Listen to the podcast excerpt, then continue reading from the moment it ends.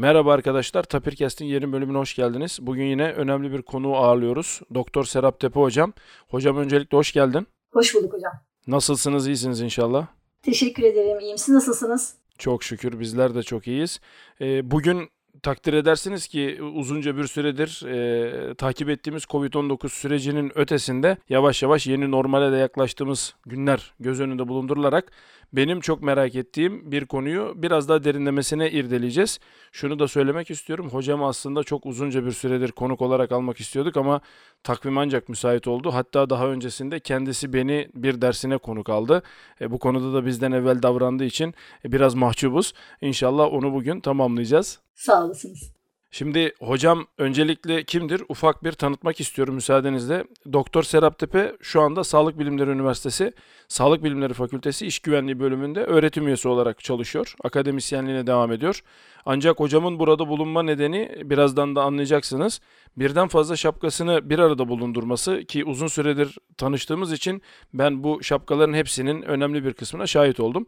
Hocam endüstri mühendisliğinde doktorasını tamamladı. Aynı zamanda iş sağlığı ve güvenliği doktorası da bulunuyor bunun yanında. Ama bundan önce de uzunca bir süreli eğitimci geçmişi var. Bilmiyorum hocam, doğru aktarabildim mi? Eksiğimiz, yanlışımız var mı? Yok, estağfurullah hocam, gayet doğru. Tam olarak böyle. Süper. Teşekkür ediyoruz. Ee, şimdi hocam öncelikle her zaman yaptığımız gibi hala kovid on dokuz süreci devam ettiği için size de bunu sormak istiyorum. Zira herkes aynı soruyu sormuş olmak değil derdimiz. Süreç ilerlediği için ilerleyen süreç hakkında uzmanlarımızın, hocalarımızın görüşlerini merak ettiğim için bu soruyu soruyorum. kovid on dokuz sürecini nasıl değerlendiriyorsunuz hocam? Çok uzunca bir süredir kısıtlamalar var. Sosyal kısıtlamalar söz konusu. Eğitimde önemli bir paradigma değişikliğine gidildi. Bir müddet daha böyle gidilecek deniyor. Yeni normal kavramından söz ediliyor. Süreci nasıl değerlendiriyorsunuz? Kendi gözünüzden alabilir miyim? Ee, hocam şimdi kovid on dokuz sürecine baktığımızda e, aslında biti, bizim bütün düzenimizi, bütün bileşenlerimizle sorgulamamıza sebep olan bir süreç bu. Hani en basitinden fiziksel aktivitemizin daha aza indiği ama mesela zihinsel aktivitemizin daha yoğun haline geldiği bir süreç. Sosyal açıdan e, değişiklikleri olan bir süreç. İşte ilerleyen boyutlara baktığımızda siyasal, ekonomik açıdan her şeyin değiştiği, bir şekilde değiştirmek zorunda kaldığımız, değişmesinin hani bize ifade edildiği, gerekliliğinin ifade edildiği bir dönem burası. Benim e, dikkatimi çeken iki şey var. Birincisi bir ikna süreci olmadı bunun için. Hani tarihsel perspektiften baktığınızda her değişim için bir ikna süreci vardır ya, işte direnenler, kabul edenler vesaire şeklinde. Ha, tabii mücbir sebeple olduğu için ikna süreci olmadı. Direkt hep beraber topyekün geçtik bu sürece.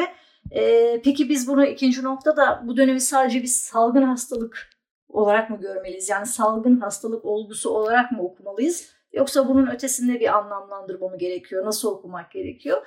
Ee, bu açılardan bakıyorum ben. Birazcık daha iş yoğun, birazcık daha kendimizi meşgul etme, meşgul olma kavramlarıyla e, dönüştürdüğümüz, hemen hemen her gün işte yeni açıklamalar dinlediğimiz, okuduğumuz, konuştuğumuz, yorum yaptığımız, zihnimizde yeni normal hakkında hani popüler deyimle yeni bir dünya çizdiğimiz bir gün var önümüzde, günler var önümüzde, öyle söyleyeyim. Hocam konumuz bugün e, bu değil, temamız bu değil ancak takdir edersiniz ki kovid on dokuzda gerçekten hayatımızın her alanında önemli bir paradigma değişikliğine gittiği için ondan bağımsız da ilerleyemiyoruz. Müsaadeniz olursa ana temaya geçmeden önce az önce söylediklerinizle bağlantılı bir şey daha sormak istiyorum. Sürecin ilerlemesi konusunda hani biz, ben kendim eğitim camiasında görev alan, sıkça da söylüyorum bunu, ancak eğitimci olmayan birisiyim. Siz ise bunun her aşamasında hem eğitimci kimliğinizle hem de akademik camiada bulunan birisi olarak, evet mücbir sebep başlığı altında, ama genel gidişatı nasıl değerlendiriyorsunuz? Yani sürecin o bir anda dediğiniz gibi ikna süreci olmadan girişi, ilerlemesi ve şimdi artık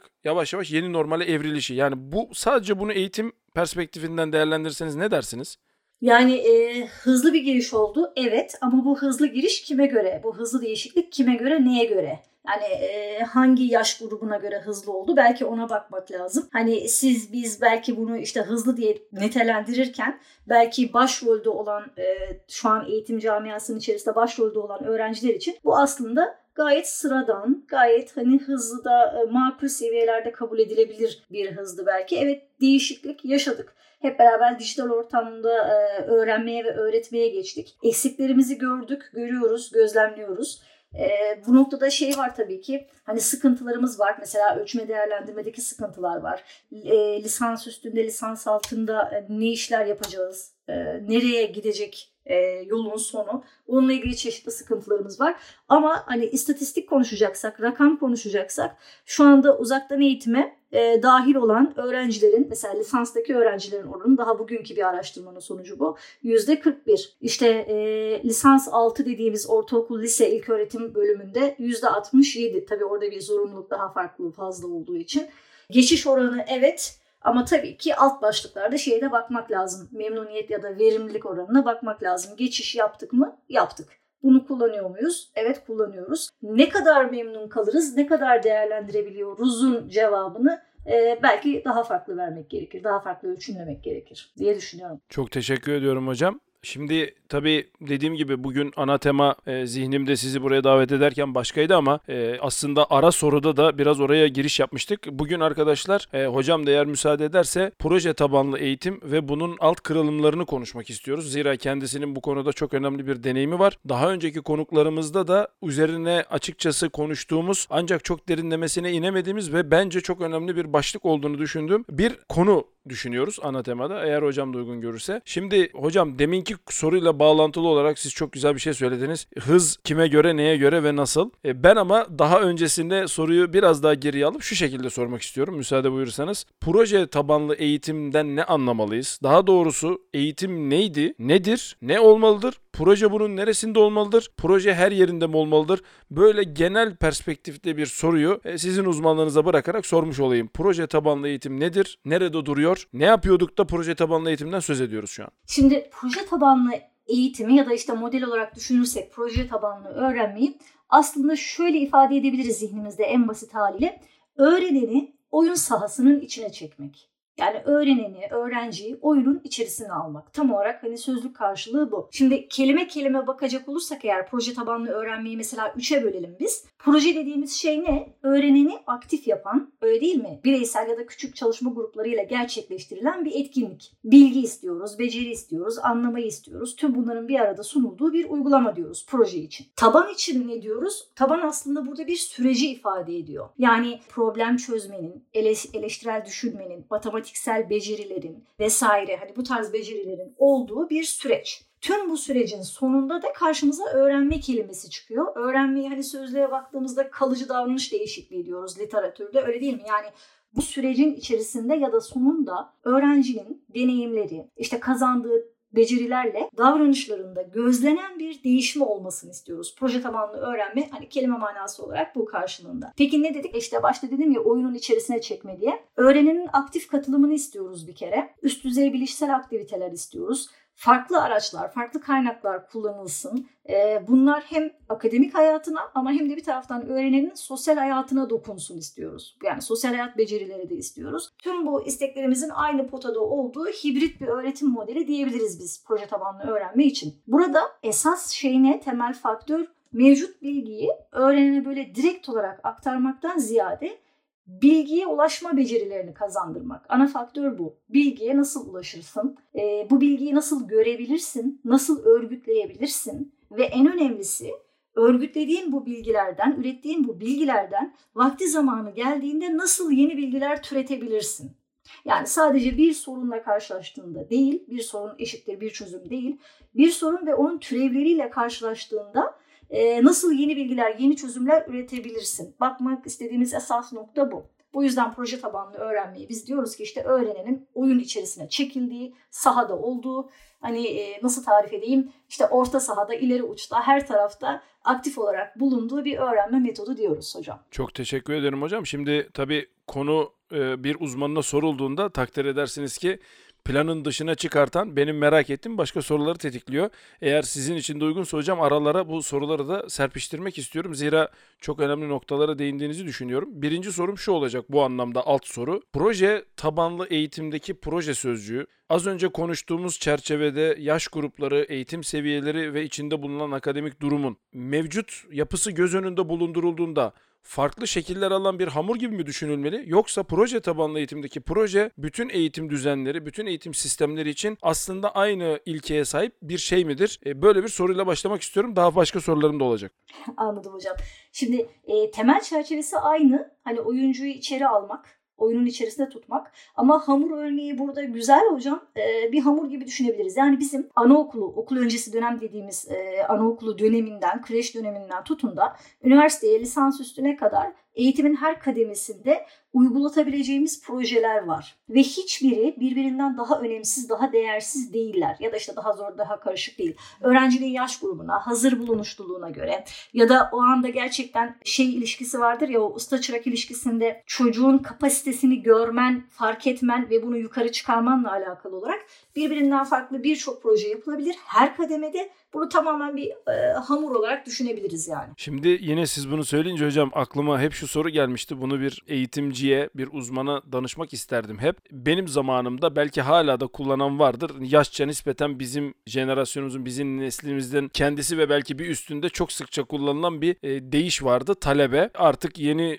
dönemde buna bilmiyorum. Ben en azından istatistiksel olarak pek rastlamıyorum. E, ancak ben o sözcüğün Arapça kökenine bakıldığında çok önemli bir şeyi karşıladığını düşünenlerdenim. Talep etmekten geliyor diye düşünüyorum. Yani talebe, öğrenci şu anki karşılığı ama aslında talep eden, bunu isteyen kişi gibi düşünülüyor ve bizim zamanımızda da sen talebesin derlerdi. Öğrencisin son döneme kadar, işte benim babam, annem de dahil olmak üzere e, pek kullanmazlar. Hala da kullanmıyorlar. Ancak yeni dönemde buna pek rastlamıyoruz. Şimdi ben konuyu şöyle bağlamak istiyorum buraya. Oyunun içerisine çekme noktasında öğrenci sözcüğü buradaki isteğin mevcudiyeti konusunu karşılıyor mu? Sizin istatistiğiniz neler? Yoksa gerçekten talep eden bir kişiyi mi oyunun içine çekmeliyiz? Etmiyorsa bu şahıs ya da şahıs grubu, onlar için de proje tabanlı bir çözüm var mı? Yoksa onlar için tamamen başka bir şeyden mi söz ediyoruz? Şöyle ki, öğrenci sözlüğü tam olarak karşılıyor mu öğrenci sözcüğü? Ona bakalım önce bir.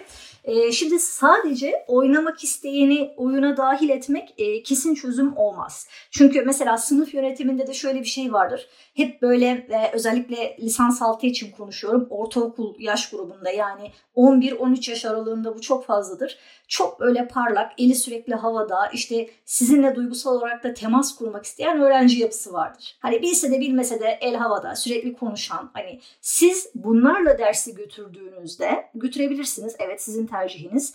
Ama diğer tarafta keşfedilmeyi bekleyen de bir güruh vardır. Ve sizin yapmadıklarınız yüzünden, hani yaptıklarınız ayrı ama yapmadıklarınız yüzünden belki ilgi alakası azalır. Belki işte kendini keşfetme süreci şey olur, daha ötelenir. Şimdi biz eğitimci dediğimiz zaman diyoruz ki bireyin kendini keşfetmesinde yardımcı olan, rehber olan. O zaman bu rehberlik önemli bir kavram aslında. Ben sadece oyuna hevesliyi oyuna almaktan sorumlu değil, tüm kişileri oyuna almaktan ve onlara uygun statüler bulmaktan aslında sorumlu kişiyim eğitimci olarak. O yüzden biz herkesi dahil edebiliriz. Yetmediği noktada da mutlaka ona hitap eden çalışmalar sonucunda ya da muhatabını birazcık daha tanıdığınızda mutlaka ona hitap eden de bir yol çıkacaktır. O zaman hocam söylediğinizden şunu anlıyorum. Yanlışsam lütfen düzeltin. Aslında proje tabanlı eğitim dediğinizde böyle bir ağırlık ölçeklemesi yapsak, bir benzetme yapsak aslında yükün e, önemli bir kısmı eğitim tarafında, eğiten tarafında, doğru anlıyorsam.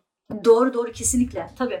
Çünkü e, bir kere öncelikle muhatabınızı tanımak zorundasınız. Çünkü muhatabınız bir taraftan da gelişen ve değişen bir varlık. Yani henüz gelişimini tamamlamamış ki, fiziksel açıdan, psikolojik açıdan, dünü bugününe uymayan, saati saatine tutmayan, hepimiz geçtik o yollardan malum, e, bir kitle var karşınızda. Hem muhatabınızı tanıyacaksınız, hem onun yeteneklerini, sınırlarını, o keskin çizgilerini göreceksiniz. Hem de ona uygun olan e, yöntemi bulmaya çalışacaksınız onunla birlikte. Ama tabii ki esas rol sizde oluyor bu noktada. Rehberlik konusu. Peki hocam, yine konuyla bağlantılı şunu merak ediyorum. E, dediğim gibi yani konu alt kırılımları oldukça fazla olan, benim de merakıma mucib bir sürü parçası olan bir durumda. Deminki benzetme üzerinden gitmek istiyorum yine, müsaade ederseniz. Eğitimcinin görevi bu konuda dediğiniz gibi herkesi oyun içerisine uygun bir platformla, uygun bir şekilde, uygun bir görevle, uygun bir belki ortamla dahil etmek. Bunu anlıyorum. Ancak gerçekten birisinin oyuna dahil olup olmak istemediğini anlamak önemli bir bilgi birikimine galiba sahip olmayı gerektiriyor. Yani bunun ardında ben mesela kendimden örnek vereyim. Biz standart bir üniversite eğitimi yaptığımızda özellikle mühendislik alanında derste öğrencinin aslında en çok işine yarayan materyali verme motivasyonuyla giriyoruz. En azından ben kendi adıma onu yapıyorum. Ancak burada dediğiniz gibi olayın e, psikososyal tarafları ve başka mecraları da var. Ben sizin söylediklerinizden bunu anlıyorum. Şimdi bu noktada o zaman benim anladığım proje tabanlı eğitim söz konusu olduğunda eğiticinin projeyi aslında işin son kısmı, onun öncesindeki çalışmaları, ön hazırlıkları herhalde işin belki de yüzde ellisinden yüzde altmışından fazla bir yer tutuyor gibi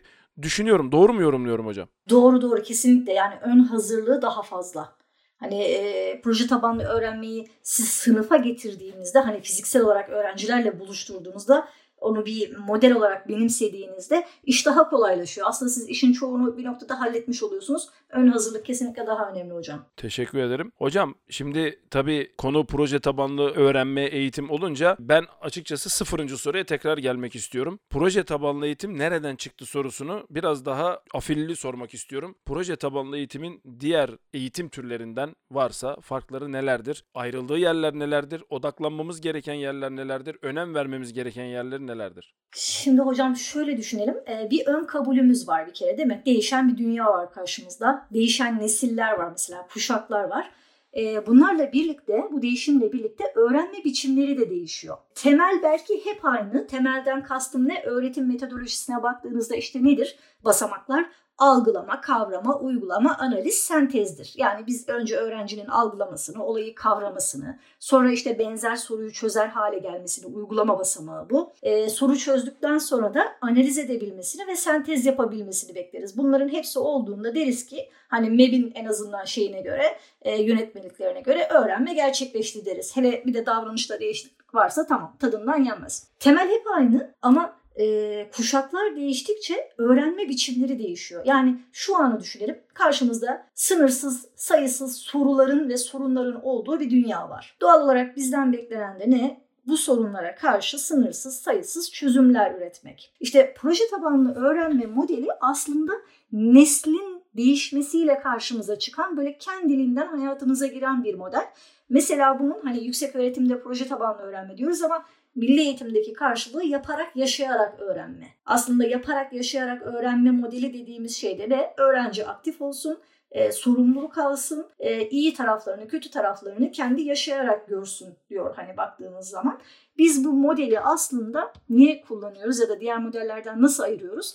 Sadece o e, başta da söylediğim gibi bir sorunla karşılaştığında değil, farklı farklı sorunlarla karşılaştığında ona çözümler üretebilen insanlar. İstediğimiz şey bu. Farklı çözümler üretebilen insanlar. Tamam mı? Hani şöyle bir örnek verebilirim belki. Nedir? Mesela tahtada hoca matematik sorusu çözerken her şey çok güllük gülistanlıktır. Değil mi? Mesela işte diferansiyel sorusu çözsün hoca. Böyle lirik, E, epik bir şekilde akar böyle, çok güzel, öğrenciler ki aa işte ne kadar hoş. Öğrenme gerçekleşir mi o anda? Hayır, öğrenme gerçekleşmez. O an sadece öğrenci izleyicidir. Aynı e, tebeşire, aynı tahta kalemini, kalemi işte vesaire neyse öğrencinin eline verip çözmesini istediğinizde ya da benzer bir soruyu çözmesini, farklı bir taraftan bakmasını istediğinizde bunu yapabiliyorsa öğrenme gerçekleşmiştir. Bunu gerçekleşmesi için de öğrencinin işte oyunda olması gerekir. Bu yüzden biz diğer modellerden farklı kılan tarafı derken katılımı ön plana çıkarıyoruz. Peki hocam, yine anahtar sözcükler ortalığa saçılıyor. Ben de böyle olunca tetikleniyorum tabii. Kusuruma bakmazsanız şu soruyu sormak istiyorum. Estağfurullah. Aslında buna siz az önce değindiniz ama ben bunun bir eğitimci gözüyle nasıl yorumlanması gerektiğini de öğrenmek istiyorum. Kuşak farkı, şimdi hepimizin duyduğu X, Y, Z'ler var, kosinüsler, sinüsler. Ben bu kuşak farklarının ne demek olduğunu, daha doğrusu kuşağın ne demek olduğunu anlamak istiyorum bir eğitimci gözüyle. Ve bunu nasıl anlamam gerektiğini size sorduktan sonra da nelere dikkat etmem gerekiyor? Sonuçta dediğiniz gibi ortada bir de hızlı devinen bir de teknoloji var. İşin diğer tarafını da ikinci parçada soracağım müsaadenizle. Yani kuşak farkı nedir? Kuşaklar nelerdir? Ben bunlardan ne anlamalıyım? Şöyle e, düşünelim. Mesela şimdi şu an içinde yaşadığımız süreçten bakalım hocam. Yeni normal diyoruz, değil mi? Yeni normal hakkında bir dünya çiziyoruz biz zihnimizde. E, ve bu zihnimizde çizdiğimiz, olacağını öngördüğümüz dünyada da birçok değişiklikler var diyoruz. Nasıl? İşte alışveriş şekillerinden, iş yapış tarzına, eğitimden sağlığa her konuda farklılaşma var diyoruz. Her konuda farklılaşma olacak diyoruz. Bunu konuşuyoruz. Mesela daha önceden yeni yeni konuşmaya başladığımız işte güvenlik olgusunu mesela ön plana çıkarıyoruz. İşte gıda güvenliği diyoruz, biyogüvenlik diyoruz, ne bileyim siber güvenlik diyoruz. Ee, eğitimin tüm kademelerde çevrimiçi olmasından tutun da mesela mağaza girişlerinde şu anda özellikle içerideki kişi sayısını ve tahmini bekleme süresini haber veren işte yoğunluk ölçüm cihazlarına kadar, ekranlarına kadar ya da işte garsonu görmeden sipariş verdiğiniz restoran sistemine kadar birçok farklı öneriler duyuyoruz, görüyoruz ve bunları deneyimliyoruz yavaş yavaş. Şimdi bunları yaparken bir taraftan bu zamana kadar hep doğru kabul ettiğimiz şeyler vardı, ön kabullerimiz vardı hatırlayalım. Bu doğru kabul ettiğimiz şeyleri sorgularken diğer taraftan da aslında hayatla hesaplaşmanın bir algoritması var mı? Bunu bulmaya çalışıyoruz. Bu süreçler işte yaşanırken bence sizin sorunuza geleceğim. Gözden kaçırmamamız gereken en önemli nokta bu hızlı değişimin bir arada yaşayan farklı kuşaklar tarafından nasıl algılandığı. Şimdi kuşak kavramına sözlükle bakarsak nedir? İşte yaklaşık olarak aynı yıllarda doğmuş, aynı çağın şartlarını, dolayısıyla birbirine işte benzer sıkıntıları, kaderleri paylaşmış, benzer sorumlulukları olan kişiler topluluğu diyoruz biz bunun için. Ama tabii e, kuşakları sadece doğdukları zaman dilimleri baz alınarak sınıflandırmak doğru olmaz. Mesela işte altmış sekiz kuşağı diyoruz, öyle değil mi? Birkaç yıl sonra biz ne diyeceğiz? kovid on dokuz kuşağı diyeceğiz muhtemelen. Çünkü kuşakları oluşturan topluluğun düşünceleri var, ortak hisleri var, ortak deneyimleri var. Mesela şu andaki kuşak neyi deneyimliyor? Uzaktan eğitimi deneyimliyor en basitinden. Ee, bunlar da sınıflandırılması için önemli bir konu. Her kuşağın karakteristik özellikleri var. Değer yargıları var, tutumları, güçlü ve zayıf yönleri var. İşte değişim dediğiniz şey her kuşağı bu yüzden farklı farklı etkiliyor. Ve bu kuşaklar bir arada yaşıyorlar, tamam güzel, ama değişimi hepsi farklı algılıyor. Şimdi şöyle bir tanımlama yapayım, sonra gerekirse tekrar konuşuruz onlardan.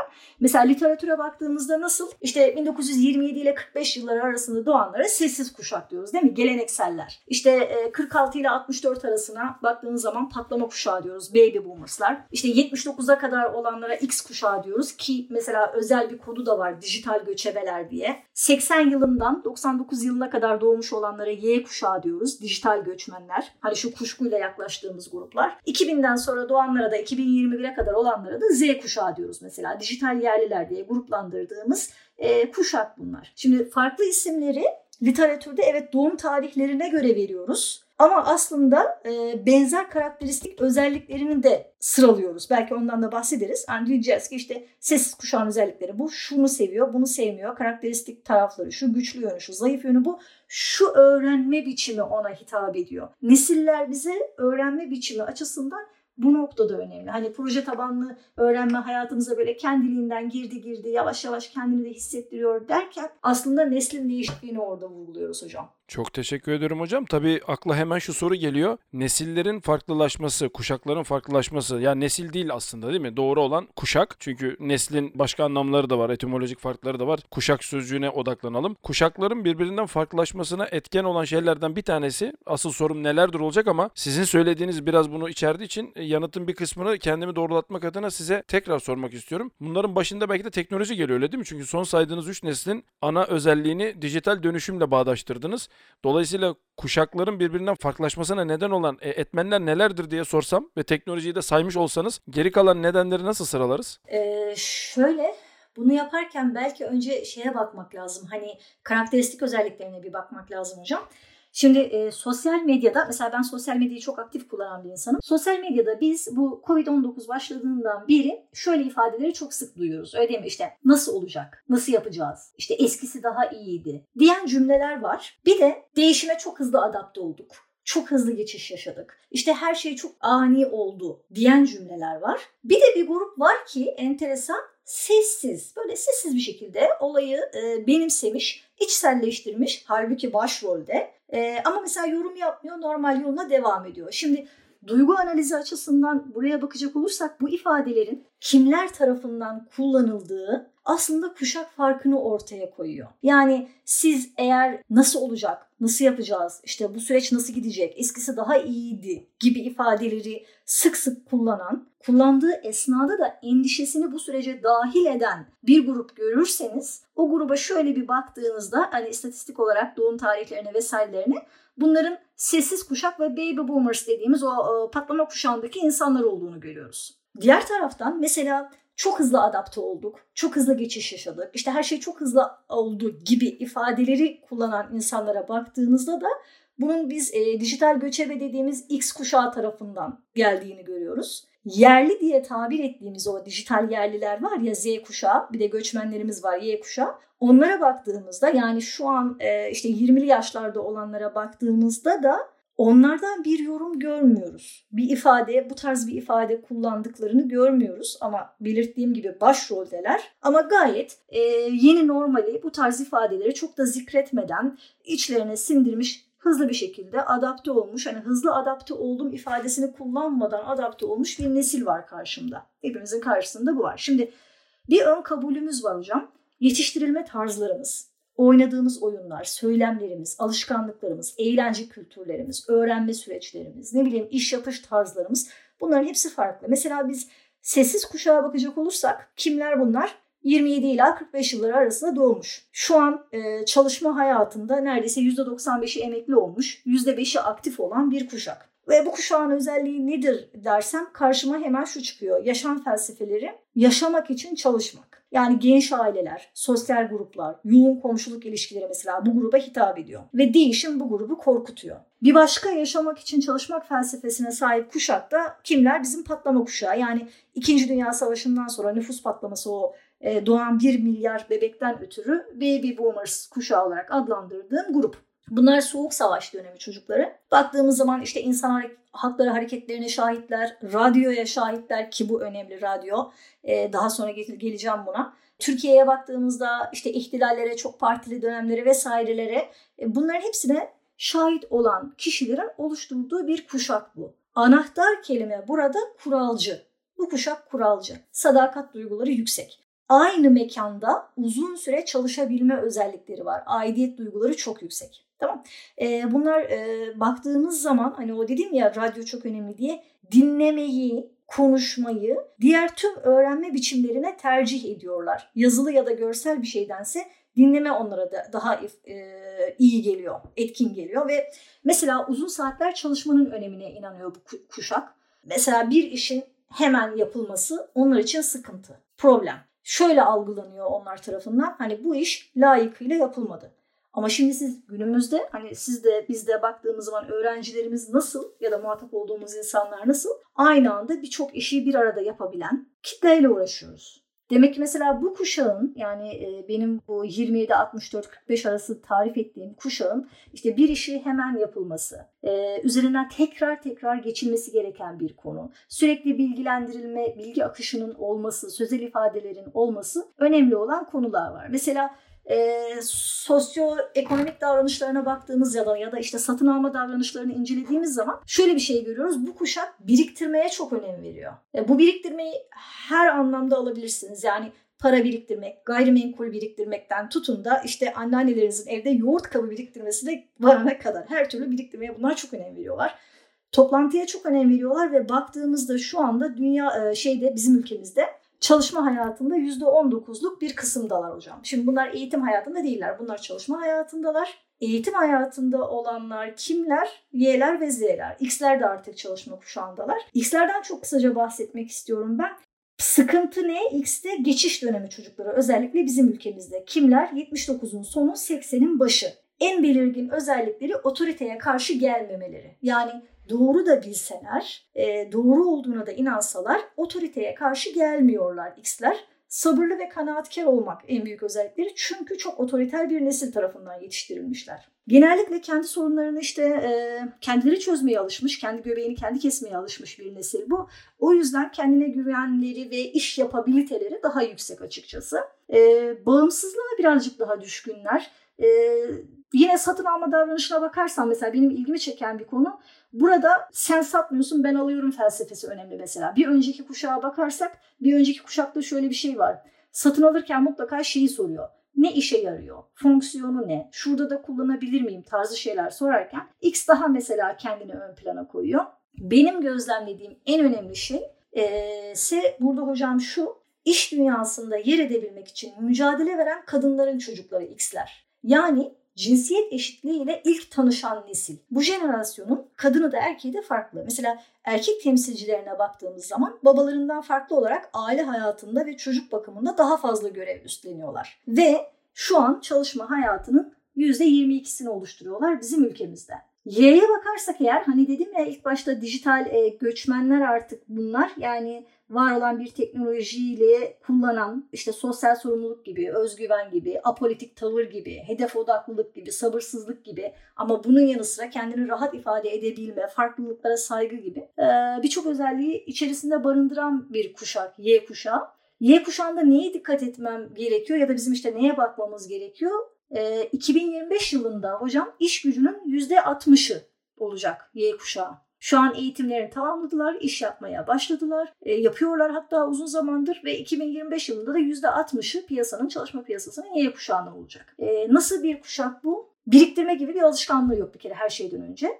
Eğlence, ondan sonra gezme, yeni şeyler de deneme, e, dediğim gibi apolitik tavır, daha çok böyle benzeşme, kim gibi? Kendi gibi insanların çalıştığı işler, kendi gibi insanların satın aldığı şeyler onlar için önemli. E tabii ki e, sorgulama daha fazla. Bununla birlikte olumsuz olarak belki nitelendirebileceğimiz narsizm ve bireycilik ön planda. En büyük kaygıya geldiğimiz zaman mesela X'teki en büyük kaygı otoriteyle ters düşmekken, Y'deki en büyük kaygı takdir edilmemek. E, yedi yirmi dört online yaşıyorlar. Sosyal medyayı her anlamda çok etkin kullanıyorlar baktığımızda. İnternet üzerinden alışveriş yapan, aynı anda birkaç işi yapan, ilişki odaklı, ondan sonra sosyal bilince sahip, işbirlikçi kuşak bu. Ama bir taraftan da sabırsız bir kuşak. Son olarak çok uzattım farkındayım ama Z kuşağını da hemencecik bir özetleyeyim bence. Z kuşağı iki binden sonra doğan, yani şu an yirmili yaşlarda olan dijital yerli dediğimiz kuşak hocam. Bu ne demek dijital yerli? Teknolojinin içerisinde doğdu bu çocuk. Yani bu çocuğa şu an bizim mesela faksı anlatmamız, telgrafı anlatmamız, e, ya anlatmamız derken bilmesini beklememiz ya da işte bu tarz şeyleri bilmesini beklememiz sıkıntı. Çünkü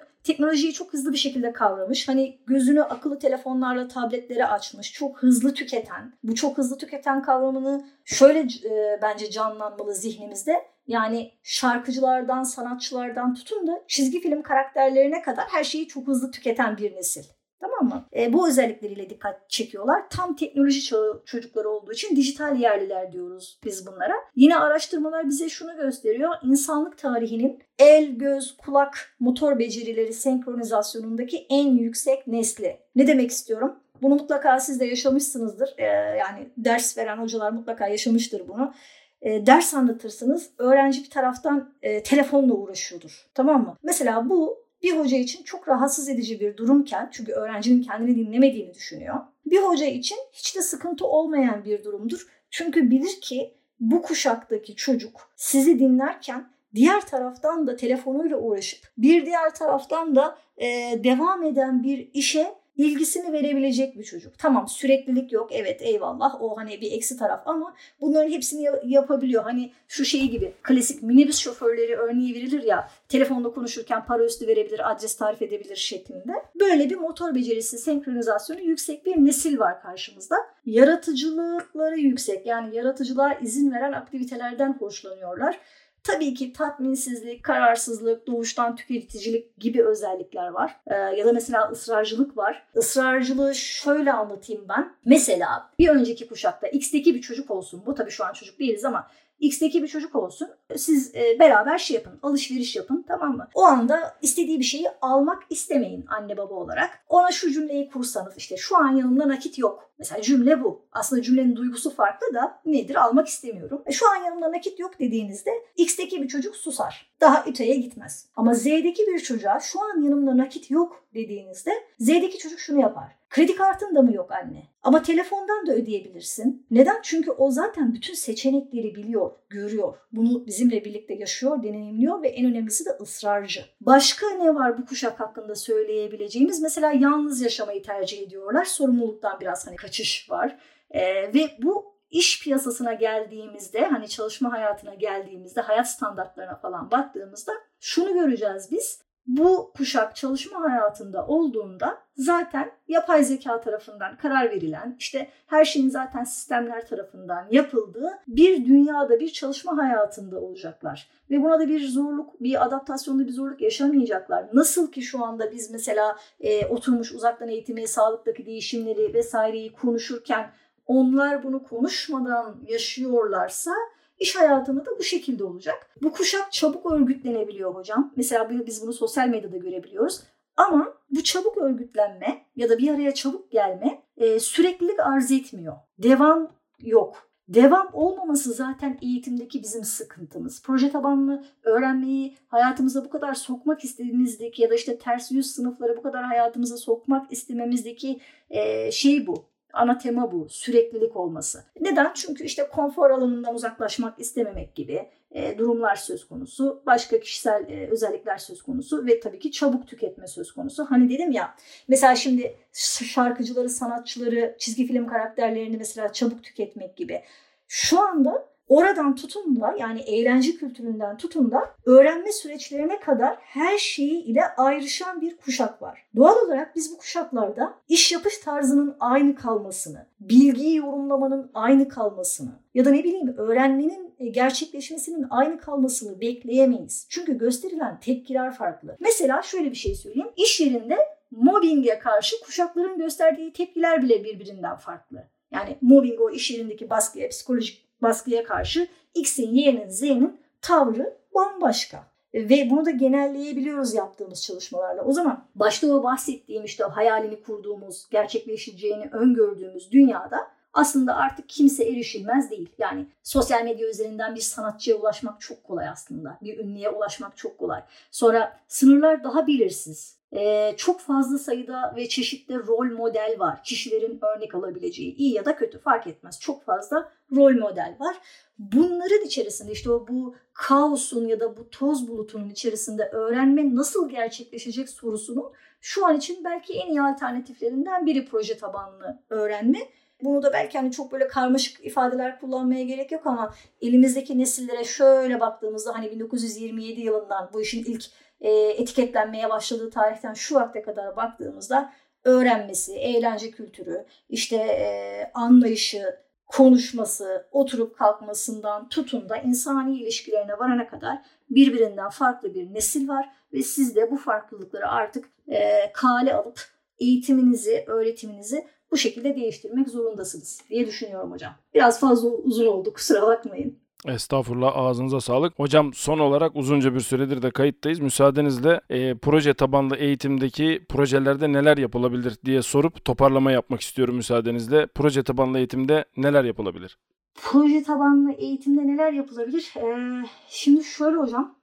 Yani e, çok karışık bir şekilde ifade etmeye gerek yok aslında. Çünkü hani en başta dedik ya, muhatabımızı iyi okuyup neler yapabileceklerini görmeyi sağlamak diye. E, bildiğiniz gibi artık müfredatlarımızda hem M E P'de hem YÖK'de desteklenen mesela gönüllülük çalışmaları var. Sosyal sorumluluk projeleri var. İşte öğrenenlerin aktif olmasını arzu eden kulüp faaliyetleri var. Bunların hepsi desteklenen anlayışlar ve bunlar giderek artmakta. Yani bu anlayış tam da bundan sonraki zamanda çalışma hayatına yer edecek nesle uygun bir anlayış. Biz neler yapabiliriz sizin e, baktığımızda? E, eğitimci olarak, yani bireysel olarak hangi ders olduğunun önemi olmaksızın her derse ait, her öğrenciye ait yapılabilecek bir şeyler olduğunu bir kere düşünmek ve kabul etmek lazım. Kim gibi? Mesela işte fizik anlatıyorsanız eğer direnci görebileceği, akımı ölçebileceği, ne bileyim lehim yapabileceği, işte internetteki sınırsız kaynakları kullanabileceği, toplam kalite dersi anlatıyorsanız şirketlerle irtibata geçebileceği, ki bunlar artık çok kolay şeyler. Artık şirketler de açıklar bu işlere. Çalışma ortamlarını görebileceği, iş takipli projeler verilebilir mesela. İşte eğitimle ilgili dersleri anlatıyorsanız eğitim, etik, kalite, teknoloji kavramlarının iç içe geçtiği işler e, sunulabilir. Çünkü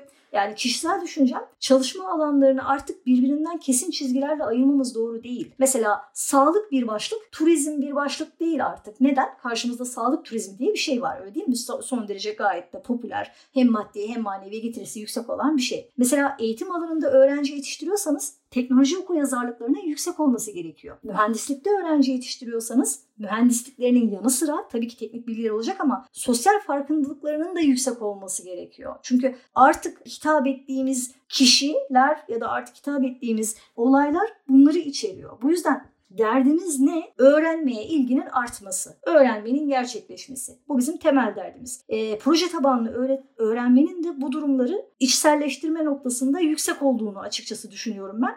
Gerçi burada şöyle de bir şey var. Hani e, işin uzmanı buradayken konuşmak çok e, bana e, şey geldi, ters geldi şimdi.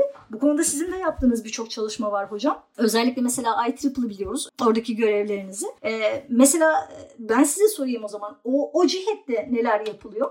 Şimdi hocam tabii I E E E mevzu e, derin bir mevzu. İnşallah onu da başka bir zaman e, ayrıntılı bir şekilde konuşuruz ama tabii şu çok önemli, sizin bahsettiğiniz e, biçimde I E E E eğitime çok önem veriyor. Bildiğiniz gibi bir mühendislik organizasyonu aslında. Hatta en büyük mühendislik organizasyonu diyebiliriz. Şu anda kullandığımız teknolojiye ait standartları da oluşturan önemli bir kurum, önemli bir organizasyon. E, bu noktada özellikle eğitim konusunda başlı başına konuşacağımız, yine sizden de canlı yayında söz alacağımız bir oturum olsun. E, burada özellikle e, lisans öncesi eğitim, lisans eğitimi ve hatta lisans sonrası eğitim olarak üçe ayrılan iki bin yirmi perspektifi, bu Covid'den ötürü biraz daha ötelenmiş durumda ama Eylül itibariyle yine hayata alınacak birçok paradigma değişimi söz konusu I E E E'de de. Yine sizin bahsettiğiniz, çok yerinde bahsettiğiniz, özellikle dijital dönüşüm noktasında ki kaynakları en verimli şekilde kullanıp bunu e, insanlara bir şekilde doğru biçimde iletecek bir e, organizasyon üzerinde çalışılıyor. E, biz de malum biliyorsunuz o organizasyonun içerisindeyiz. E, bu noktada dediğim gibi çok önemli bir e, saha var. Ancak bunu müsaade buyurursanız yine sizi canlı yayında bir söz almak kaydıyla özel bir oturumda konuk alıp e, fikirlerinizden faydalanmak istiyoruz. Eğer sizin için de uygunsa. Tabii ki hocam, estağfurullah, her daim. Mesela bu hani aklıma geldiği için zikrettim burada. Tabii onu konuşuruz. Ama gönüllü organizasyonların, devlet politikası olarak desteklenen faaliyetlerin, işte M E P tarafından, YÖK tarafından, bizim ülkemiz özelinde bakarsak desteklenen faaliyetlerin olduğunu görüyoruz. Ve bunların hepsi aslında proje tabanlı öğrenme için bir altyapı oluşturuyor. Çünkü mesela ne diyoruz? İşte ders müfredatlarımıza gönüllülük çalışmalarını ekledik değil mi? Önümüzdeki sezon için. Ya da işte sosyal sorumluluk projesi derslerini ekledik. Bunların hepsinde biz öğreninin aktif olmasını arzu ediyoruz. Yani bunu e, siz dersle ilgili bir sorunu sınıfa getirdiğinizde, öğrencinin fikrini sorduğunuzda, öğrencinin yorum yapmasını, araştırmasını ve bir sonraki derse araştırmış olarak gelmesini istediğinizde aslında onu oyunun içerisine yavaş yavaş çekiyorsunuz. Ve şunu görmeye başlıyorsunuz. Tabii tecrübede bunun yanında hani olması gereken bir şey zaman içerisinde. Hangi başlıklar ilgisini çekiyor, hangi başlıklar ilgisini çekmiyor, nerede devam ediyor, nerede havlu atıyor. İşte o havlu attığı yerlerde belki hani ona rehber olmak, belki de hemencik yöntemini değiştirmek bizim burada eğitimci olarak, rehber olarak diyeyim ben size, yapmamız gereken şeylerden biri. Geri kalanı, yani bu yemeğin ön hazırlığından sonraki sunum tarafına geldiğimizde, yemeğin sunulması tarafına geldiğimizde orası işin birazcık daha rahat kısmı, çünkü hep birlikte çalışıyoruz. Yani laboratuvarda, sınıfta, kütüphanede e, vesairede ya da işte şu anda olduğu gibi online ortamlarda birlikte çalışıyoruz, birlikte öğreniyoruz ve sınırlar o zaman daha şey oluyor hocam, daha belirsiz oluyor. Mesela öğretmen o eski zamanlardaki ya da eğitimci eski zamanlardaki gibi her şeyi bilen tek bilge en yüce kişi olmuyor da tabii ki bilecek, tabii ki işini iyi yapacak, sonuçta aktarıyorsunuz ve insan yetiştiriyorsunuz ama e, öğrenmeye de açık biri. Öğrencilerinden de öğrenebilen, e, birlikte yeni şeyler geliştirebilen biri. Proje tabanlı öğrenme aslında eğitimcinin de kimliğini değiştiriyor bu noktada. O yüzden yapılabilecek çok fazla şey olduğunu düşünüyorum. Acizane fikrim budur. Hocam çok teşekkür ediyoruz. Ağzına sağlık. Dediğim gibi uzunca bir kayıt oldu. Ee, ancak çok verimli, çok aydınlatıcı olduğunu düşünüyorum. Ee, müsaadeniz olursa ufak bir toparlama yapıp son sözü size vereceğim ve ondan sonra kapanışı yapacağım. Ee, bugün konuğumuz Doktor Serap Tepe hocamdı. Sağlık Bilimleri Üniversitesi, Sağlık Bilimleri Fakültesi İş Güvenliği bölümünde. Konumuz, ana temamız tabii ki covid on dokuz paralelinde olmak üzere proje tabanlı eğitimdi. Proje tabanlı eğitim içerisinde ancak alt kırılımları çok önemli olan, özellikle kuşak konusuna ağırlık verdik. Projeden ne anladığımızı biraz daha hocamız açıkladı bize ve ayrıca bu işin asıl sorumluluğunun eğitim tarafında, eğitimciler tarafında olduğunu öğrendik. Kendisine verdiği faydalı bilgiler için teşekkür ediyoruz. Hocam kapanışı yapmadan önce son sözü size vermek istiyorum. Eklemek istediğiniz, söylemek istediğiniz neler vardır, onları alalım ve kapanışı yapalım.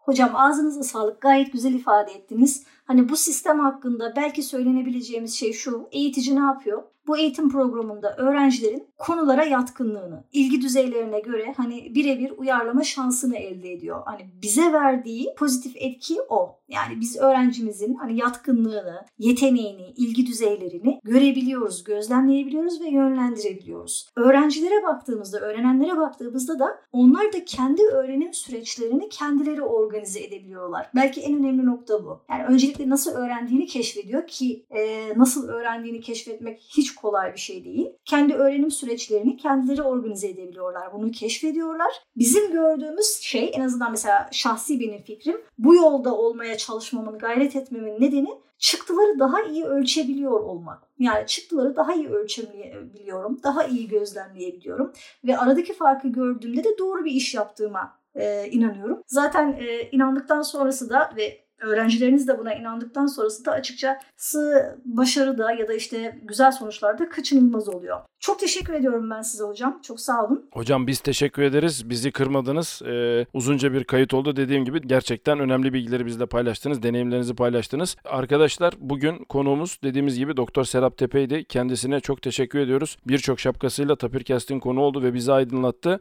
Ee, önümüzdeki hafta yeni Tapircast'lerde görüşmek üzere. Sağlık ve mutlulukla kalın. Teşekkürler.